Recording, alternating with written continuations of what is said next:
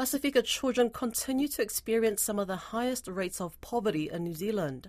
Child poverty statistics for the year ending June 2023, released by Statistics New Zealand, show that despite the previous government's push to eliminate poverty, there's been no improvement.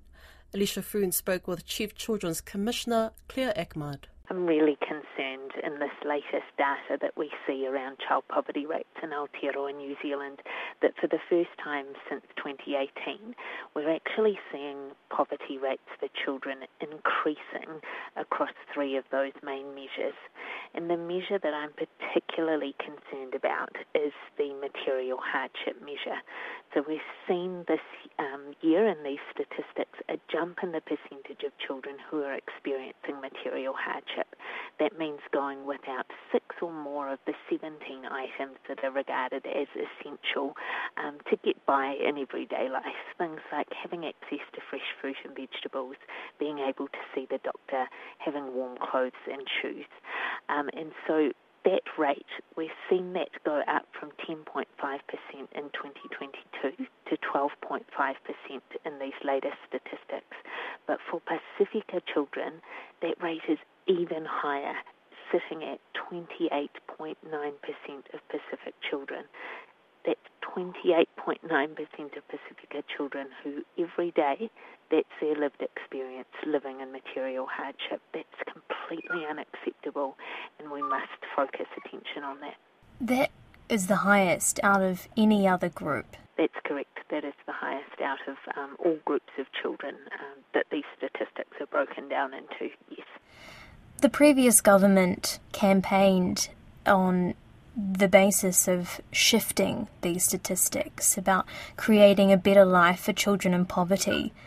Do you believe that uh, they delivered on their promises? And what is your call to the uh, current coalition government? It was a huge and momentous um, success that the last government actually put into place this um, child poverty reduction framework focuses attention on reducing child poverty rates. And we have seen that over the last few years that child poverty rates have been trending downwards.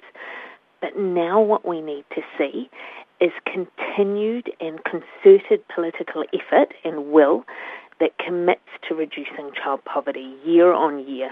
You know, I'm really pleased that this new government, um, during the election period, the National Party anyway, made that commitment to halving child poverty by 2028.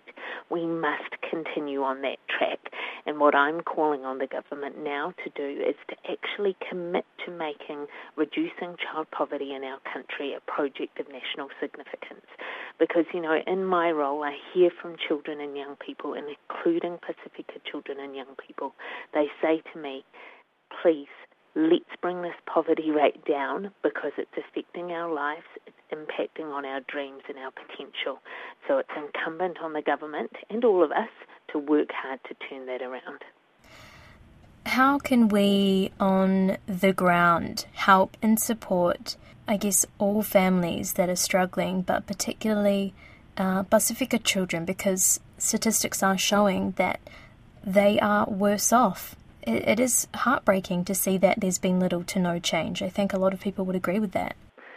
And I agree with that. Uh, and, you know, my heart goes out to these children who are living in households where very often the reality is that parents, mum and dad, um, caregivers, they're working really hard, but they're often working in work that is paid at a low wage. So we need to continue to build that collective momentum and those calls for a shift to those wages. We need to lift our minimum wage up to a living wage so that households with children can actually get by and not have this burden of stress that sits on them.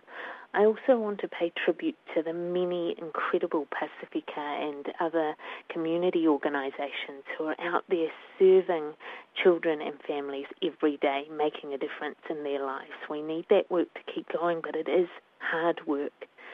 And then the other thing I would say is we need to maintain that momentum on Pasifika people led solutions for Pasifika children and families. You know, things like uh, Tamaiti Ole Moana, the Moana Connect 10 year action plan that was published last year. It makes really clear those things that we need to be focusing in on if we are going to address this issue of poverty affecting Pasifika children in our country. And you raise some important work and organisations, groups that are on the ground uh, trying to make a difference. But when you see statistics like this and little to no change or increasing poverty in some of these measures, it, I can only imagine it be quite discouraging for people. How do you speak to these groups when statistics like this come out? It is very discouraging that we are not seeing the traction and the progress that we need to see. What I remind our communities of is the incredible strength that sits within them. We have seen that over these very difficult past few years with the pandemic, and we need that to continue. But at the same time, I'm very clear with our Pasifika communities and with wider communities who are wrapping their support around children and tamariki every day. Um, as their independent advocate, I am continuing to make those calls for the structural system level changes that we need to see.